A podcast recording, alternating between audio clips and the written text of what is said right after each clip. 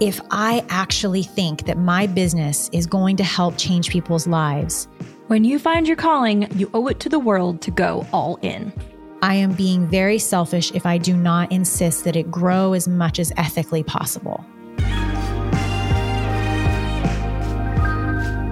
In 2021, women made up of over half of all summer associates for the fourth year in a row.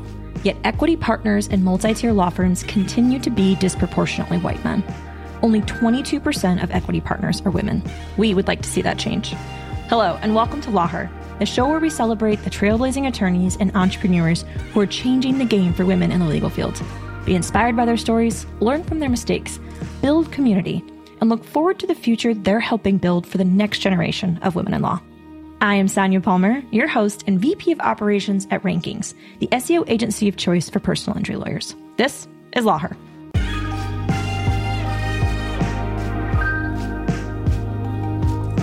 When all you have is the calling, helping people is enough. Hillary Walsh, founder of New Frontiers, began her immigration law firm with very few resources. In the early days, she pretended to be her own receptionist and would drive over three hours to avoid a $20 filing fee. Four years later, her firm has grown to over 90 employees, and she helps hundreds of families through the immigration process. Today, we discuss how she learned the ropes of immigration law while in Korea, before the remote work revolution, and how four years of pro bono work helped to hone what she truly wanted to practice. We go over the tools and policies she used to maintain culture with a fully remote team, and why a system as simple as a sticky note may be better than the next shiny platform.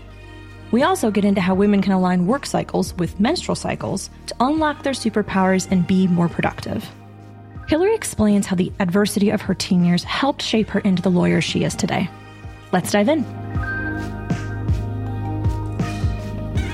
My foster care experience and my juvie experience were pretty short lived, but you spend any time in those environments and they make a big impression.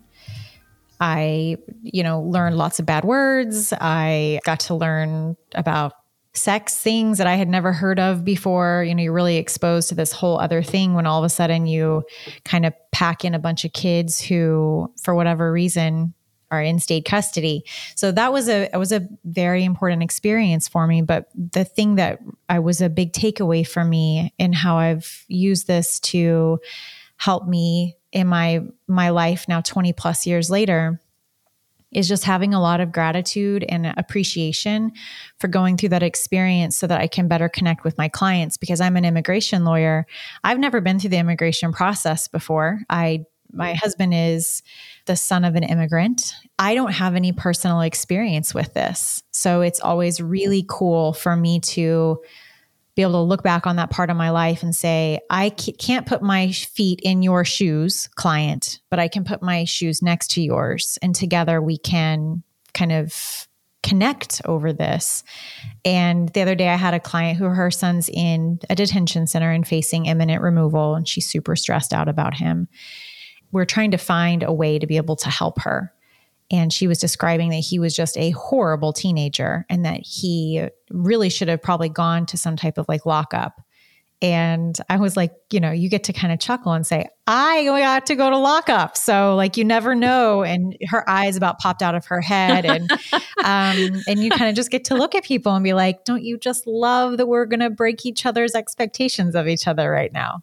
I do think that when anyone goes through a difficult situation that's somewhat unique, it can grant empathy for other people in difficult situations. But also then to recognize that there's a difference that you do not completely and fully understand what exactly they're going through. Yeah, absolutely. I think that so often we try to be vulnerable and have empathy for people, but if we can't really relate with where they're at, we feel like you know, we just we can't get there. And I think that's a big disservice. Or worse, I think we start comparing our experiences and we get into this like weird competition of who had it worse because one person has had it difficult doesn't mean that I haven't had it difficult too. There is no competition. I don't actually want to win the competition of who's had it harder. Um, but you can have a lot of appreciation when you stop looking at what someone does or doesn't have and instead look at what are our commonalities? What's the end goal here? the worst thing you've ever experienced is the worst thing you've ever experienced. Like within varying degrees, it's still the worst pain that you've gone through, no matter what it is. And to recognize the differences between different people like that is good. So, yeah, it's very cool. Uh, did you have a moment in that where you knew practicing law was where you wanted and needed to be? No, I mean, my family, we grew up, I always say that we were working people, and I still find myself as someone who I'll go into different spaces and, and think in my life, I can't believe I'm here as a professional instead of as the person who's here supposed to be cleaning it. And I remember my first job when I was a commercial litigator, past the bar. I had been wined and dined by some of the top law firms in Las Vegas where I went to school. And I got a job at one of these really awesome law firms. And they have these like super famous clients who are like gajillionaires. And I remember going into the bathroom and thinking, I feel like the only reason I ought to be here is to scrub these toilets. And then, like, you know, sitting down on the toilet, using it and walking around with that feeling of, I wonder if someone's going to figure me out. So I say that to say, I hope that everybody gets the privilege of getting to be in a space where they once felt like they were the hired hand. I grew up, mom and I cleaned houses um, and mowed yards to have extra money, Uh, really just to have enough. And so, you know, my experience when I'm 15 years old in foster care, interacting with the judicial system for the first and only time in my youth never once crossed my mind that I was going to be back and be an attorney in those courtrooms one day. Never once. And yeah, I mean, it was just, it was like, you know, you see a movie as a watcher, as a viewer, you can see, oh, I know where this story is going. This is going to impact things later. But in the moment, there wasn't even a, there wasn't even the slightest thought that went through my mind that this is going to be my day to day in the future. I'm even more excited to kind of continue this interview because I don't hear that very often. so many times when I talk to lawyers, female lawyers, they're like, I knew when I was six.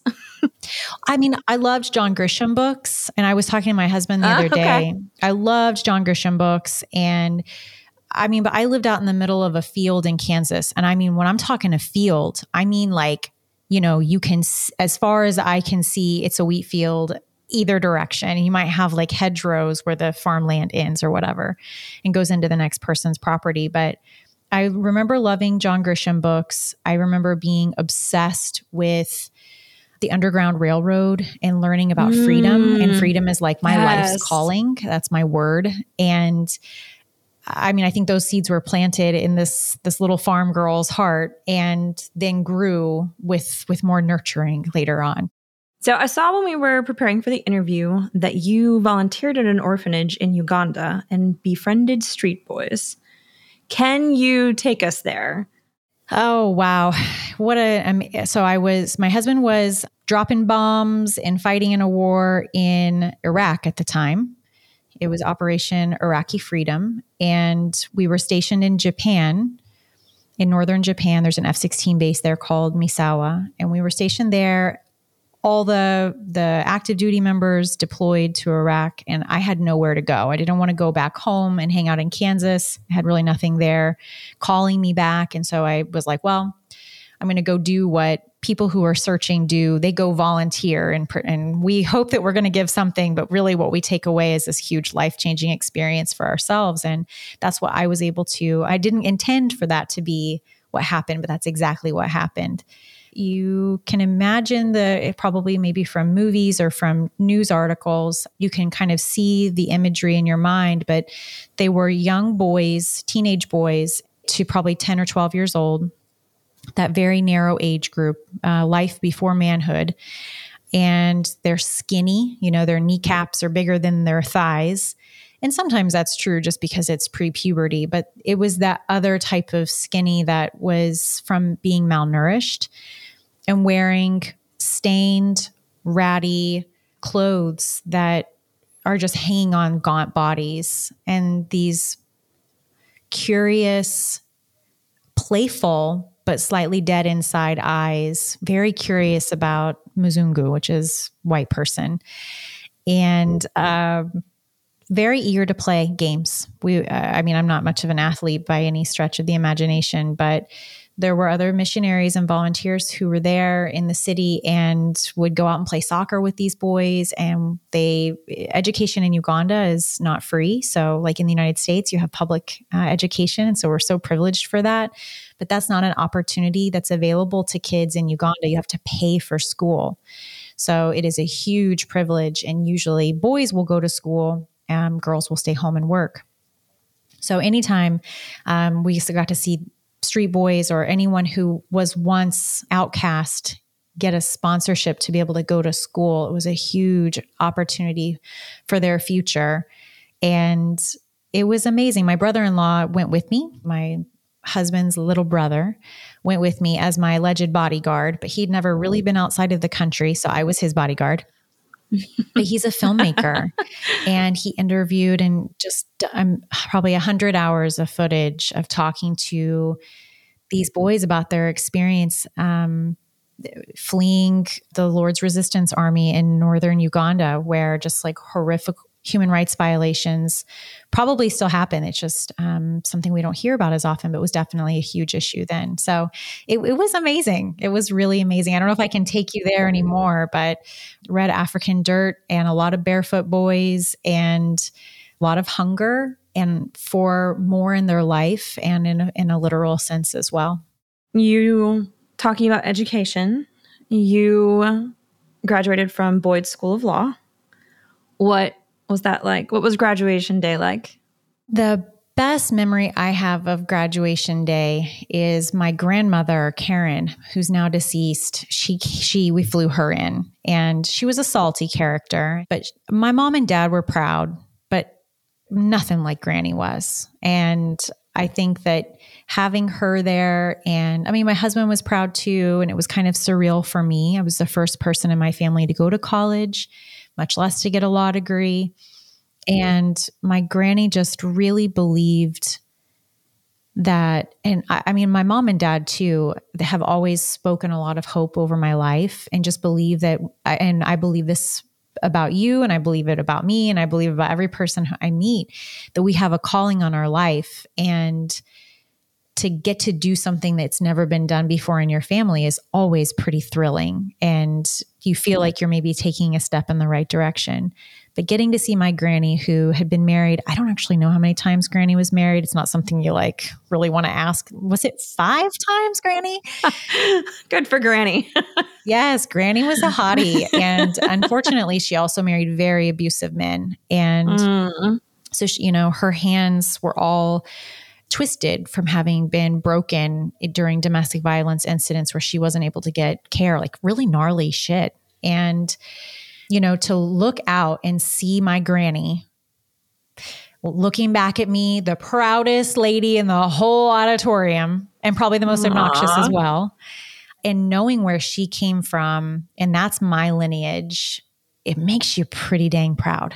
Like mm-hmm. it, when just when you think you're someone's going to count you out this is what you get to do instead. And that's that's america baby. Like it doesn't get better than that. It is. And what an amazing memory to pull from. Being a lawyer is hard. I'm not a lawyer but it's very hard. It's a very tough profession.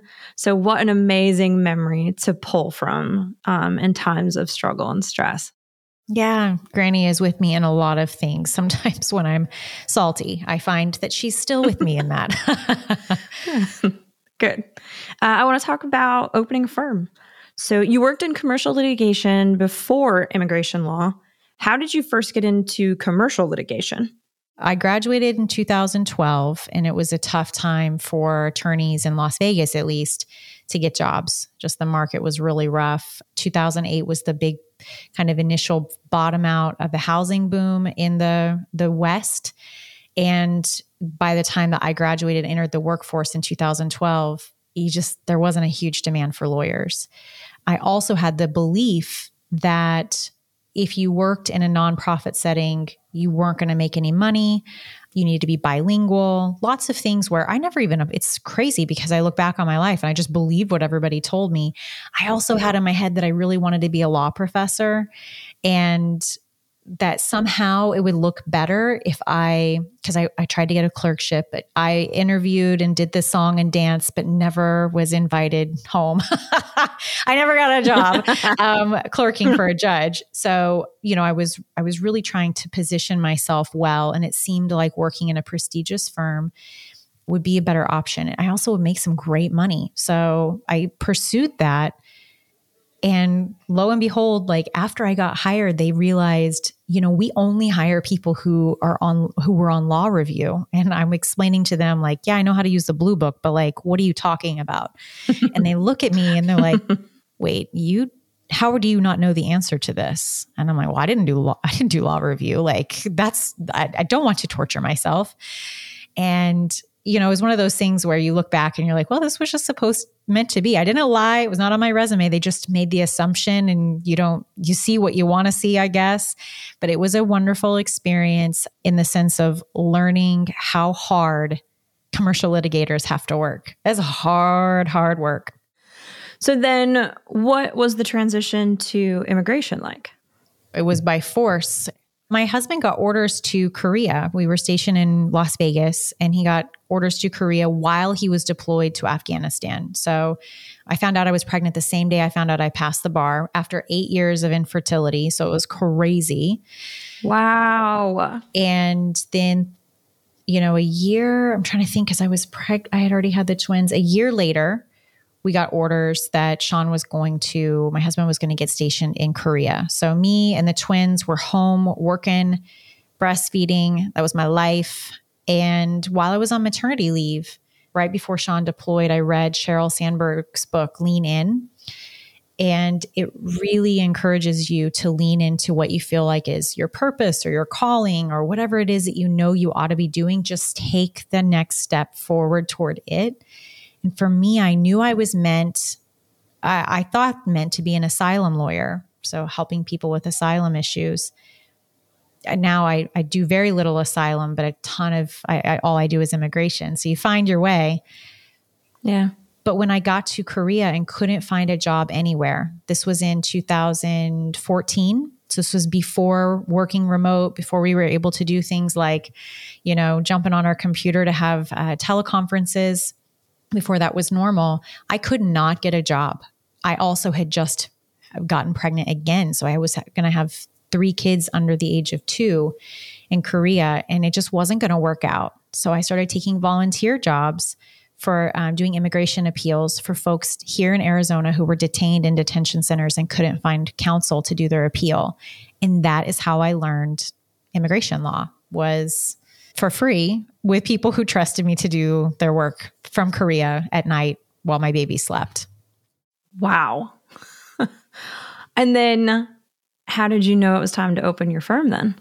Well, I did about four years of pro bono work for this particular nonprofit here in Arizona. Four years. Okay. Yeah. I mean, I just kept taking the appeals and it wasn't constant. Um, I was writing law review articles. In the back of my mind, I was still really thinking I want to be an immigration clinic professor. I was narrowing down what type of professor I wanted to be. And so I wanted to keep doing the appeals. I started doing articles like kind of like an academic thing. I did a couple of those in my free time. And when I got, I, I asked my husband, can we move to Phoenix? I really want to work at this nonprofit. Like I've worked with them. Now I want to work for them. This is what I want to do with my life. So we got orders here, like, which is not, you usually can't write your wish list and actually get anything granted, but it was granted. And we moved here and they were like, look, we just, you have to be able to speak Spanish. Our client base speaks Spanish. And I still had like next to no Spanish capability. So I just, I felt so deflated and demoralized. And I talked to another lawyer by chance, truly serendipitously. I talked to a woman named Zaira on the phone.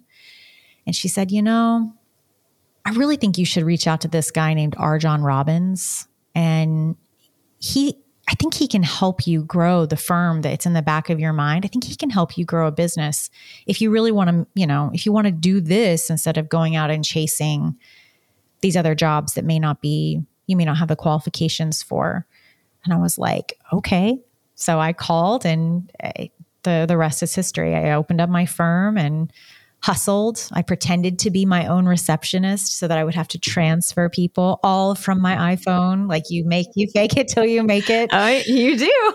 you do what you got to do. And um, here we are um, almost four years later. Maybe it's a little bit more. Yeah, four years later. And we have, I think, 97 employees. It's just amazing. 97? And during the pandemic. And we grew during the pandemic. Like we did I did, I think we did over 100 consultations in March 2020, and not a single one of them hired um, that month. Maybe they did later. I don't think they did. It was, it was so stressful growing during the pandemic, but we did it anyway. Funding a firm in the early stages can be a touchy subject, but when women hear examples of how they funded their firms in the early days, it makes that leap a little bit easier. Hillary explains how she stretched her money and why childcare was her largest expense. I didn't have any money and didn't really use any money. So I think that, so number one is we think that it takes money to make money. And I think it does take money. I had a husband who had a job. If I were out on my own and at the time I had, I still have four kids and I didn't have a spouse who had a great income I really would be in a totally different situation. But in my experience, where I had a spouse who had an income, and the biggest expense for us was paying for daycare. That was my biggest business expense was childcare because um, my kids were not uh, my kids were not all school age, and I used Wi-Fi. Like I, I didn't have Wi-Fi. Um, we had just moved here from England. We we were getting resettled. It was you know we were we only had one car. It was a wild time. But I used my laptop, and then to be able to get internet, I used my you know T-Mobile hotspot or whatever from my cell phone. I used Google Scholar instead of Westlaw. And I had one client who I was representing pro bono out in the detention center. And I just kicked butt and took names working hard on his case and he referred me my first paying client. And i still look back on that and that that client is still a client of mine 4 years later because you know immigration law takes forever. Yeah. I look back on that and it really is remarkable how things work out. We also were we had hired um, how to manage a small law firm um, to help us start the to help me start the firm and that was just on a credit card. I, it was not cash. It was credit card and it was like i've got to pay this thing off. I've got to find clients and i've got to find a way to pay this off. So those are the but i didn't have i didn't have any other money come my way. I think work ethic and kind of what you touched on at the very beginning, where you were your own receptionist.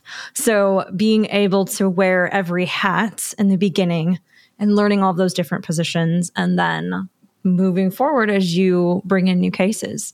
I couldn't afford, or I, I didn't have the budget. I'm sure anytime you can afford something, you just get a new credit card or something like that, I guess, until like life catches up to you. But I was very budget conscientious and I didn't want to spend like the $20 on postage to mail something to the court. So I drove three hours round trip to hand file it myself. And it was just like, every dollar counts right now. And, uh, you know, I'm listening to mindset books and Think and Grow Rich and The Science of Getting Rich and these different books that are just like instilling in your mind that everything is possible. And that's what I spent those three hours doing uh, was consuming that rather than spending 20 bucks I didn't have. And I don't know if that was the right decision or not, but it was the decision I made. And I look back on that and I still can like, I hear the audio version of The Science of Getting Rich and I'm immediately back in you know, backwoods Arizona in the desert driving to the detention center. uh, I think clearly it was the right decision. I love Think and Grow Rich. I think everyone should read it. I try to, I, I probably read that book at least once a year.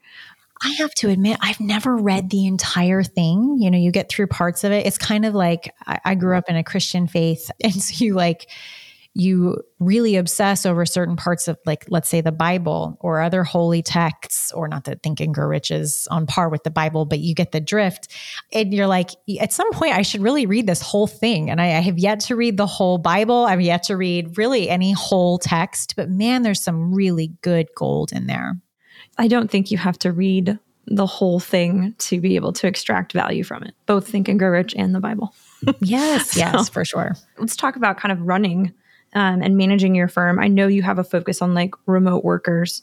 One of the things that we often hear is that female attorneys are generally slow to hire, wanting to do everything themselves or just not wanting to spend money. You have, how many did you say? 96 people on staff, mm-hmm. not yeah. counting attorneys? Did you ever hesitate to hire or did you know that that was something you really needed to do? Well, I had to hire again out of necessity because I do not speak Spanish. And my client base who was calling, they didn't want to talk to the receptionist, who was Hillary, because she couldn't speak Spanish either. So I was forced to hire very early on. And that person is still with the firm four years later. She's in law school now and she's going to be back and one of our lead attorneys here in no time. So hopefully, law school does not break her uh, like it breaks so many of us. Managing people is the biggest personal growth aspect that I've had because I don't know about other people. I've never been in their body before, but for me, like I have to be very aware of am I hormonal right now? Is that why I feel this way? Or is this person actually screwing up and objectively they're out of line? And am I giving them the benefit of the doubt or am I hyper focused on what they're not doing right?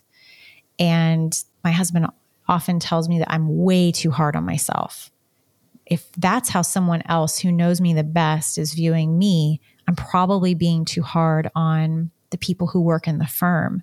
So, balancing those things, you know, we run on a four week cycle, women do, and balancing the ever changing landscape of a of running a business against the backdrop of knowing what are my superpowers and what are my limiting factors this particular week and then still be being able to make decisions rather than getting stuck in paralysis is a personal growth. It's a lot of trust you have to have in yourself and then a lot of grace you have to give yourself if you look back and you're like that wasn't the best decision. I run a team and I often have I've had to recognize that my initial reaction is not my real reaction. I need 10 minutes. that sort of initial whatever that is, if it's disappointment or even sometimes like joy, excitement, it's not going to be my real reaction, um, which is going to show up. But I have seen recently, you mentioned hormonal and a cycle where there is actually like for women who are entrepreneurs trying to work within their cycle because we see it as a burden and hormonal is a bad thing but there's actually some like new evidence that there are some weeks that you're actually like better than you normally would be and how to harness that hormonal change so yeah the the thought leader on that is kate northrup and I just had her on my podcast, which is the Grateful Leader. I will check it out. I interviewed her. Yes, please do because she talks about it and she her energy is just so fantastic.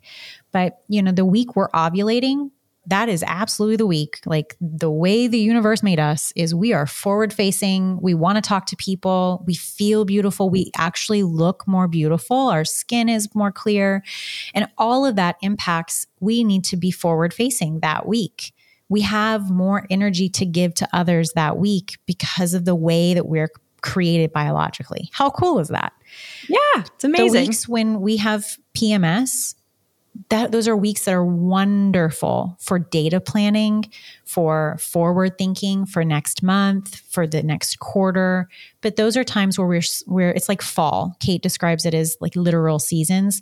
Summer, you're hot, you're out in a bikini, you're you know drinking a cold drink, and it's super fun. Like I want to see all the people would be at all the beach parties. Then we go into fall. That's our next week. Is fall what do we do in fall? We want to be cozy. We want to have a cup yes. of tea, read a good book, jot down some, you know, strategic planning. And then winter, we need to go even further inward. And then we have spring where we start to come out again. And that's every four weeks. So within each cycle, within each um, four week cycle, we have a very distinct season that can be used for marketing purposes, for numbers, for every role that you play within your company as a female entrepreneur. You can do that. Kate's Kate actually has a really cool planner that helps outline these things. And then she also does it within the context of if you don't bleed some uh, some women are on um, birth control or perhaps they're older and they've gone through menopause and so they just don't bleed whatever the case may be. So you may not know like exactly what your cycle is. You can you can use the moon as a guide for this. And i just love it. And i love going to law firm conferences and louis scott who connected the two of us. I went to um, his uh, company, eight figure firm, I was at a conference for them and I mentioned to a group of men who were talking about all their amazing female employees. I mean, no doubt about it, women get shit done. And I was like, have you guys ever thought about, you know, how all of your amazing female employees, like how they could avoid burnout if you were to help give them tools to see how they could structure their block calendar based on their cycle. And all of them were horrified at the idea that anyone would talk about this. It is so much easier for me to talk about it because if I'm talking about it, then it, it really opens up conversation. Where if if my husband were to walk in and be like, "Let's make your block calendar based off your period," um, it might be kind of like, "Oh my God, uh, you have three heads." But you can have a conversation with you know if you have a, a right hand who's a woman in a male owned company who can incorporate this and kate's book is called do less. And anyway i've been on a do less kick for like two years now and it's just fantastic. And it and it works. It absolutely works I love that you were an expert on this because it's just well, stuff that I've started knowledge of it, um, and yes. have been able to turn me on to Kate because, uh, yeah, I've just started seeing it, and I think you don't have to like um, the block calendar, but um, because where it might feel scary, I mean, even just an awareness and to be able to make like subtle shifts where there's less meetings those weeks, you know, and then yeah, let's schedule more meetings and things like that. Just subtle things that could be done to help tweak it that wouldn't be drastic. Yeah. As much as I would like, I don't even want to be away from my business for two weeks every month. And not that I need to be, but I know that if I have to give a lot of energy to something and I have the ability to calendar it, I'm going to keep that as a little note in the back of my mind of mm-hmm. I know I'm going to feel like a million bucks when I do it if I do it here. Is it possible at all for us to do it here? So, started your own firm, you've grown. How do you maintain culture remotely? Well, we have Slack and Slack. I have a love hate relationship with Slack because I hate being in Slack. It's almost like our it's like our new social media because you can just be in Slack all the time if you want to, but it also totally can be a time suck. There's no amount of questions that you could answer or not answer if you wanted to spend a lot of time in Slack. But we do, um, I started doing this in the pandemic when we had, you know, less than 20 people on team a monthly meeting because I actually it was a weekly meeting because I needed everybody to feel safe. We're okay. We're in this together. I need you guys as much as you need me. Like we've got to hunker down. And then we shifted to a monthly meeting. And last month, for example, so gratitude is a really big part of um, of my life uh, in how I can enjoy it more. And there's a really cool guy named Chris Schembra who is kind of the gratitude guy. And we had Chris, he we had him on the podcast and then he graciously offered to host a gratitude team meeting for us. He often hosts them in person like their gratitude dinners for corporate or personal events.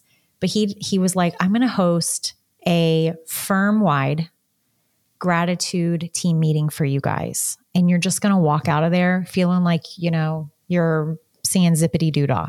I was like, all right, Chris, whatever. I had been one of his gratitude dinners before and found it to be fantastic. I trust you. Let's do it. And we've got people in France, all the way to Hawaii, all sorts of Mexico represented in every, I mean, many, many, many states across every, definitely every time zone across the United States. And around the world, we've changed our energy by all tapping into gratitude. And it's those types of things that I think I would love for it to be in person, but there's something extra sweet about being able to be in my little office here in Arizona and being able to recall that feeling that I had here.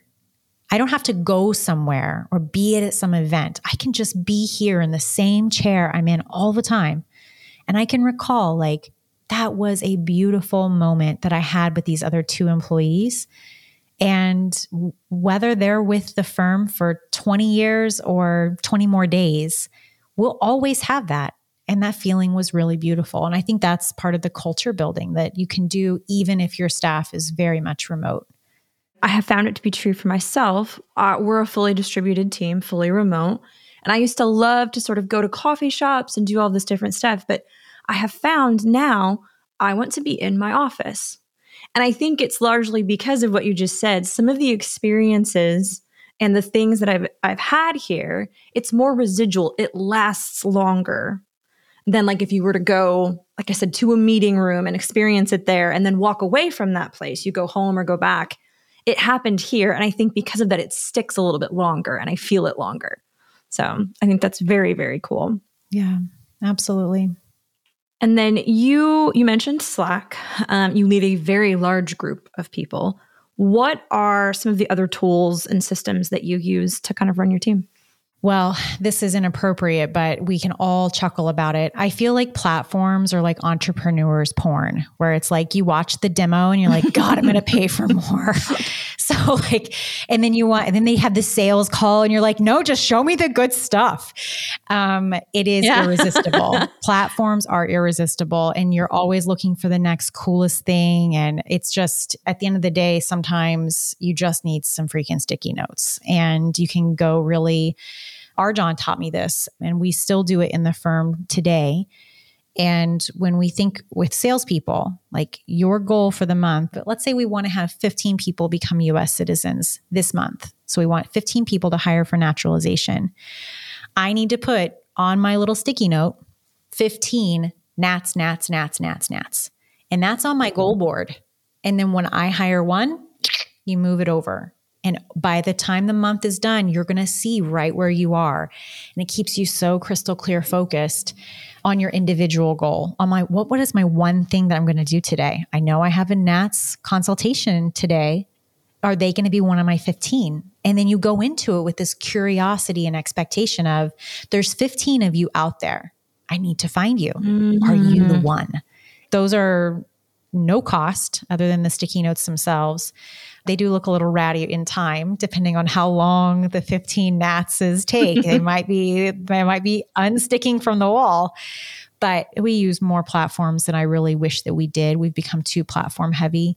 But I think that Slack and Asana are truly the two ways of the future for us because we used to task each other in I'll message my lead attorney. Hey, can you do such and such? Oh, I asked last night. Um, can you go to such and such CLE if you're available? Well, that's great. If I put it in Slack, that's great. She might see it, but if she gets 15 other Slack messages, it's going to get lost. So I have to put it in Asana and then it's just there. If it's a task, please go to, please register for such and such if you're available. And then you put a deadline. You see what the priority is. The who will do what by when is right there in Asana. And it's, it's free. You know, if you don't have a whole bunch of people in various boards, Asana is also a free resource. So Slack is not. Slack actually gets pretty expensive. But those are two things that I think are great tools that can keep you on track and are relatively low cost. Wholeheartedly agree. Uh, my team would probably tease me because I am somewhat of a stickler for not allowing tasks in Slack. well, we use Trello. Go to Trello, make the card, uh, go make it. It makes everybody everybody's um, jobs better, life easier. Does Trello integrate with Slack? A little bit. I think I've just found for for our team that if if you don't do that, a lot of their jobs, and sometimes my job, just ends up being Slack all day long. That's just all I do is I communicate in Slack, and I didn't want that. I want them to be able to go put their heads down and actually do their work. We have instituted an open door firm wide where each person who gets a lot of questions, they just have an open door where like if we were in a physical office, like right now my door is closed because I don't want anyone to interrupt our conversation. It's similar. Like my door is closed except for this hour and then uh, a Kristen David nugget, which is to have a fires section. So I have my open door yeah. at one time, and the opposite time of the day, I have a fires section. So if like, and you have to tell people if it cannot wait until tomorrow, if someone says bar complaint, if someone says I'm immigration judge so and so, these are all fires. and so that's when I will address fires. But do not come to me if the building is on fire thinking we're going to knock on my door and you're going to come in and tell me about it, you're just going to call 911 because like I don't need to be involved in that decision. So open door part of the one part of the day and fire section the other part of the day has been a big time saver for everybody firm wide. I I'm going to steal that from you. Do it. It costs you no money. Yeah, we we operate uh, similar but different where it's sort of like we will put our statuses up if we're busy so we're doing this. I have my little microphone up to show that I am in an interview. But I like the idea of instead of just when I'm busy, just like an office hours. Here's when I'm actually available to you. Yes. And then like no no messing around. You have to right. be like I am on and I am only with them. I put my cell phone off. It's like, you've got me. Versus if you just stick your head in and I'm in the middle of something, I might be like giving you side eye. I might be like totally in my own zone on things. And I'm going to give you some kind of like quick off the top of my head answer, which is very unhelpful, probably, but I'm going to be with you. I'm going to answer your questions. I'm going to be pleasant. I'm going to be well fed. I've got my water. And I know that every single day I'm going to do this. And then the other component is they have to come in with two solutions. No one can come with questions. Mm-hmm. They have to come with here's this opportunity and here are the two solutions that I think I have. I recommend blah, blah, blah, blah, blah because of this reason. However, such and such is also a good option. It's just not as good of an option because of such and such reason. Is it okay if I proceed with option A? And then you're like, done, done, done you know? Yeah, it's a great exercise because I find nine times out of 10, what they thought was the right solution is the right solution. They're just a little totally. unsure and they want pat on the back. So it empowers them that what they thought is actually correct. And then the next time, they don't even bother asking. They just go do it because they feel good. So, yeah. And then some of the open door can end up just being a message during your open door in Slack that says, This is my plan. We good. And they don't even have to talk to you. Not that you want to avoid them, but they don't want to get FaceTime and have to yak with you if they can just make a move. I could talk about operations and stuff like that all day. So, well, it is not my strength. It is definitely, um, I think for me, I love solving problems, but I hate spending. It's like I love painting. I'll paint a wall, but when it's time to cut in and actually do the tedious part, so, you know, make a plan and then freaking implement on it, instead of just winging it, that takes discipline, a whole other level of discipline to like finish it and then wash the brushes afterward and put your stool away. I need help with that. So I'm glad I have Enneagram ones all around me to make sure it gets done. What is your Enneagram? I'm an eight. I'm an eight too. yes, that's awesome. So, yeah, I find I mean, eights. I've not ever not worked well with a specific Enneagram by any means, but when someone says that they, or we have them take the Enneagram thing, the test or whatever, and they say that they're a one, I'm like, yes, we need more of you because you're so systems driven, organized. yes. yes. Uh, do you guys, are you familiar with EOS? Yeah, we Traction? are. Yeah, we are. Okay. I was going to say, you talk like a visionary. Oh, okay. Yes. I'm familiar with it. Paint the um, picture. I've read the books. Exactly. I need the rocket fuel with the integrator um, for sure. Otherwise, I'm just like rocket fuel spilling on the ground and we're getting nowhere. Hillary's firm recently went through a rebrand. She explains why using her name was a disservice and how the new name helped establish credibility with her client base. So I started my firm as the law office of Hillary Gaston Walsh, which sounded very official. And I joke that I was still using my maiden name. It is my legal middle name as my maiden name, but I was like, you know, we've been married for like 10, 12 years. We have four kids together. I'm going to go ahead and just start going by Hillary Walsh. I think we're, we're in it for the long haul. This was something when I was working still with RJon um, a lot.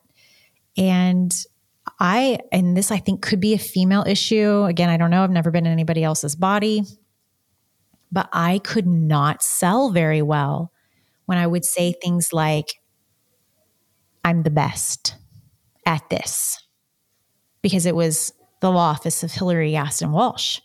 But who is Hillary Gaston Walsh? Well, she's the person talking to you right now. And so it was like this, you know, you're taught, or I was taught, not to brag. And you should be humble, even if you're the goat at writing appeals or whatever. It's still impolite to say that. And I had a huge hang up with it. And it was really really hard in that first four months or so that that's what I was calling my firm. And this was in April of 2019 that we came back and we started calling it New Frontier Immigration Law. So it's been really since mostly the beginning. And now we even call it Nueva Frontera, which is the like literal translation into Spanish of, of New Frontier because I found I this is just ignorance um, coming from not speaking Spanish. I didn't realize that frontier is a trickier word to say in Spanish, and so we were interviewing one of my clients who we got her a, a visa. She's a victim of human trafficking. We got her a visa and her son a visa. It was just an amazing story. We're interviewing her, and we asked her to say something to the effect of blah blah blah blah blah new frontier. We wanted her to like on video, say something with the firm name in it for promotion purposes. And she got that kind of like, I'm not comfortable saying that. And I realized mm. I literally have picked a word that's difficult for my client base to say. So we're New Frontier and then Nueva Frontera. It's same logo, everything looks the same, except now, depending on what your preferred language is, it's going to be easier for you to resonate and connect with it. And it has been so helpful because now I can say, we're the best at this. Like if I were talking to my brother or my sister and I were trying to decide which law firm to go with, I can tell you from an objective perspective, also the owner of the firm. So like how objective am I really? Mm-hmm. But I can tell you in in all truth of the matter that I believe that we are the best at this. And I know that we will do our best at this which is totally different from an, a concept of new frontier compared to Hillary Walsh. You love educating and have served as professor for both family and international law. As an educator, what do you wish more students knew before either starting law school or starting to take your classes? Well, I think that deadlines matter. I now teach immigration law and family law. And the amount of people who will, and these are all online classes, and we've been like we've been online for a while. I got my degree in 2009 from Troy University when I was living in Japan. Like we've been online for a long time, folks. And internet not working when it was time for me to submit my assignment is like today's the dog ate my homework and it mm-hmm. makes me crazy.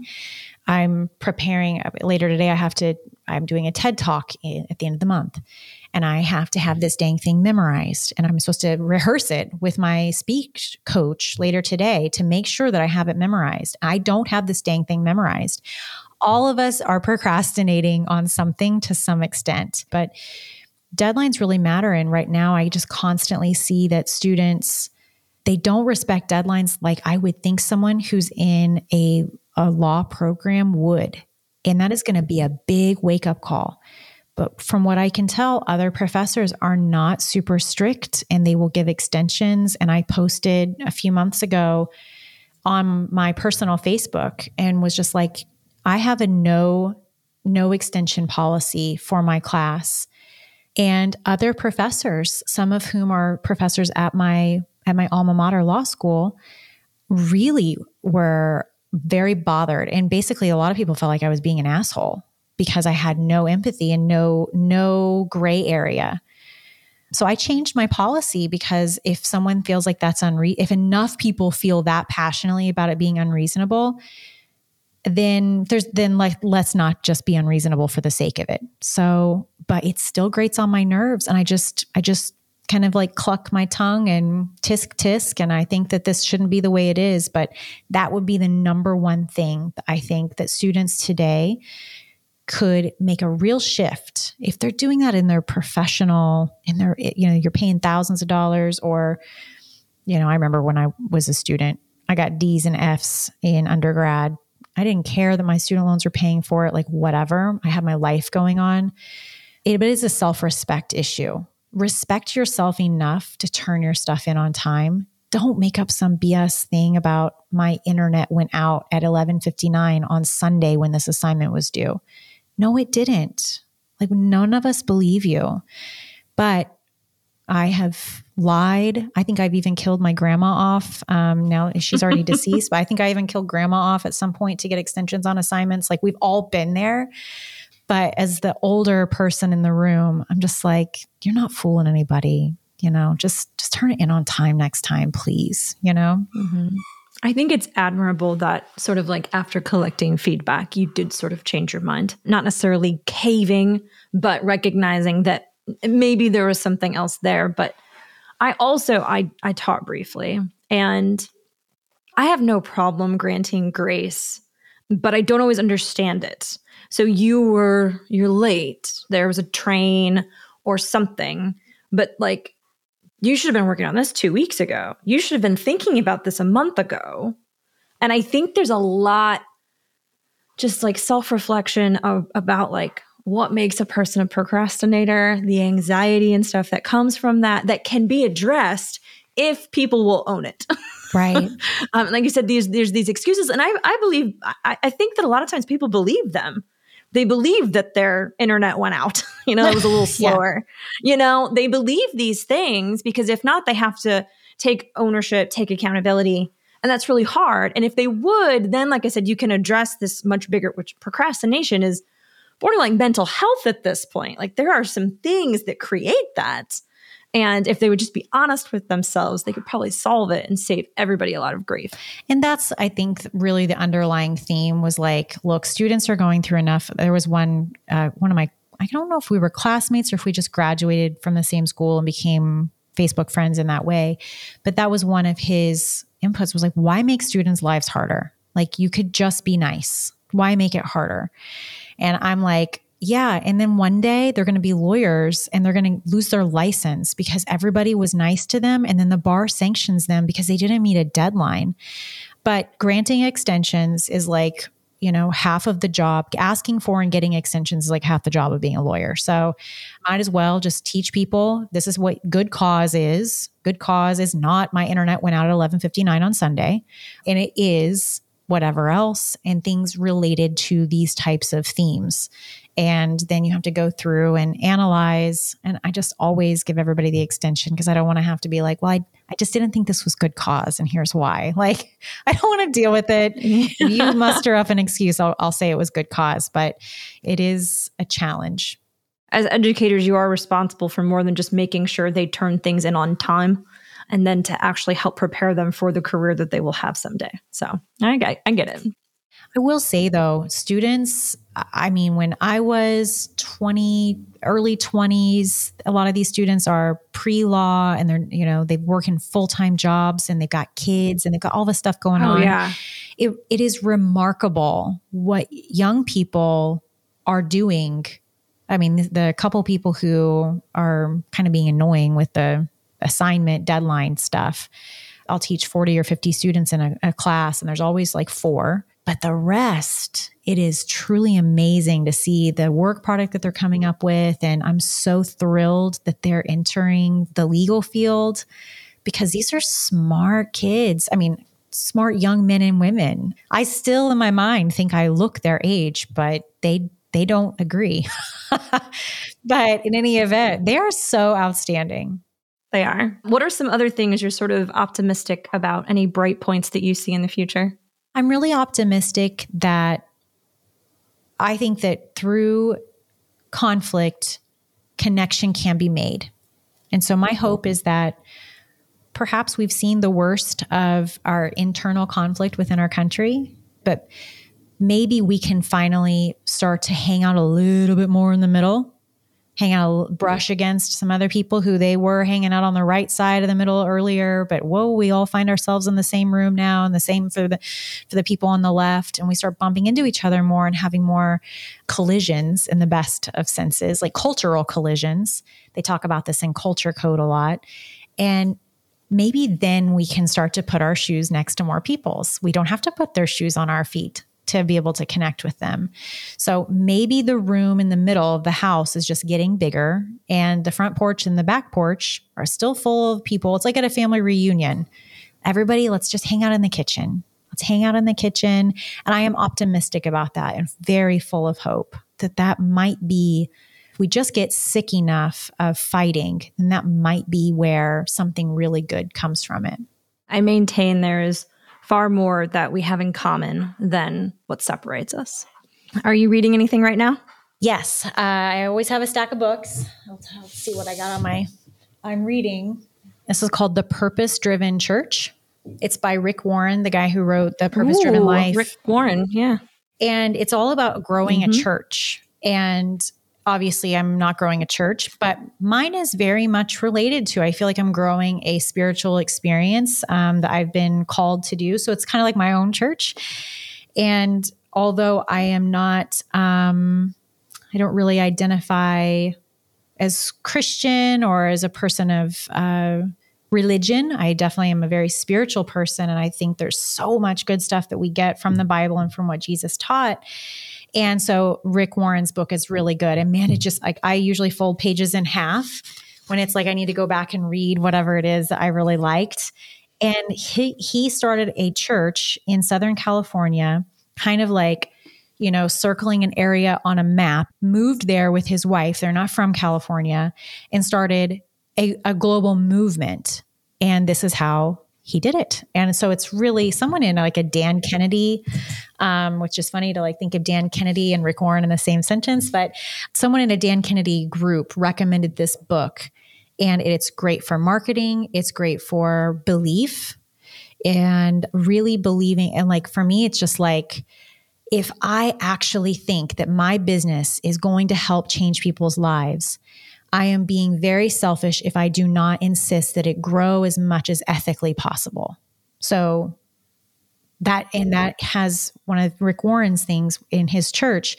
He told people, new congregants, if you before you can join this church, before you sign up and say like I want to be a member of this church, I want you to know that unless you're here to help bring more people to Jesus, you cannot join this church. It's the wrong church for you. You need to go to the other church down there. If you want to have your seat that you always sit in every single Sunday and you want to come in here and drop your money in the bucket and then go, this is not the right church for you. We are here to help grow this church. And it's like, I now say that in job interviews. Like, if you want to have consistency and structure and da da da da, this is not going to be a good fit for you. If you are driven to help as many people as ethically possible, then we're going to be in the right boat rowing together. And like, you see somebody and they're kind of like, this lady's crazy. Yes, I am. So it's good stuff. it's growth mindset. You got to think and grow rich. Ooh, this one's good. Poetry yeah, on fire. One. You think I'm? I, it's funny. I think I'm going through like a religious religious time in my life right now as I reflect on what I'm reading.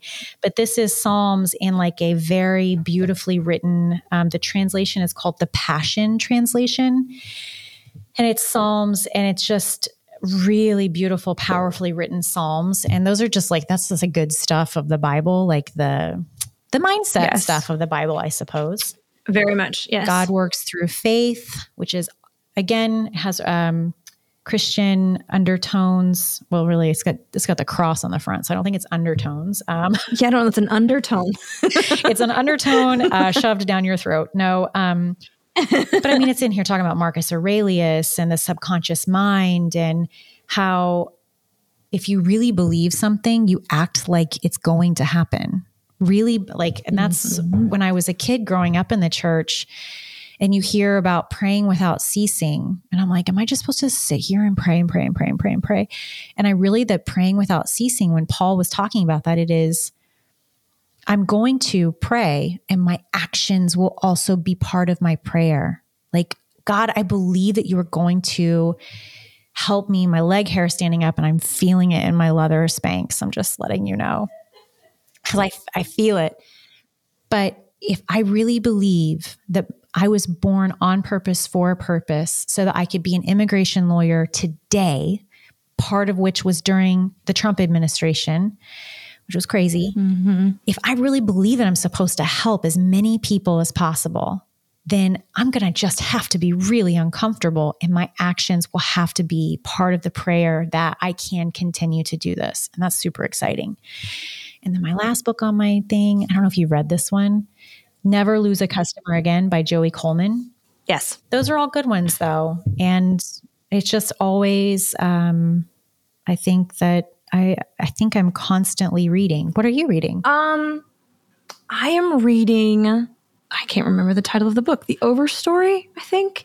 It is um it's about a father and son who kind of go on a journey. It's about climate change, but it just breaks things oh, down okay. in such a simple way. Um, and just makes it feel personal. It's just become this big thing, you know. I'm on a fiction kick right now. I'm reading Station 11, which was a series that was also on HBO. Sometimes I have to like I have to do fiction to kind of reset my brain.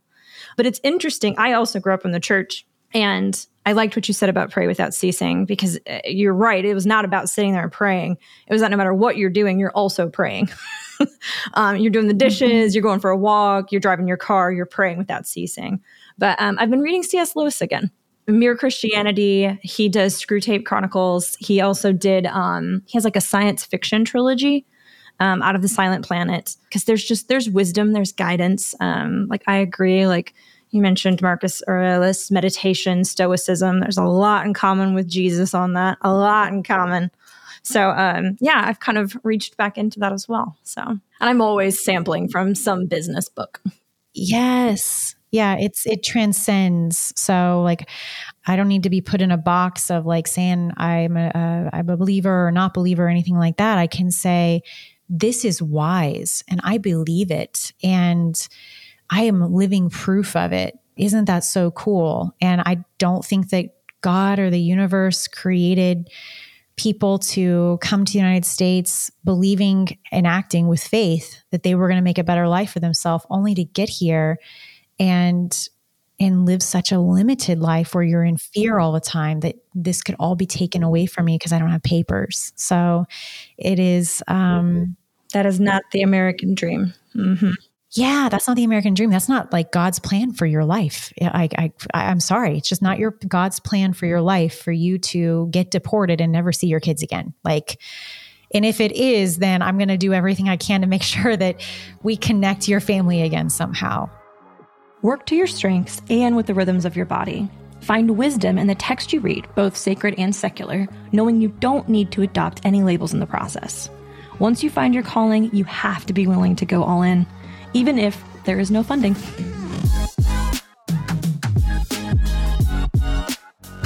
A huge thank you to Hillary for sharing her story and unbelievable insights with us today. You have been listening to Law Her with me, Sonia Palmer.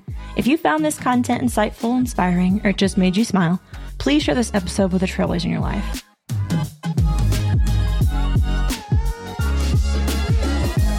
For more about Hillary, check out our show notes. And while you're there, please leave us a review or a five star rating. It really goes a long way for others to discover the show. And I will see you next week on Law Her, where we'll shed light on how another of the brightest and boldest women in the legal industry climbed to the top of her field.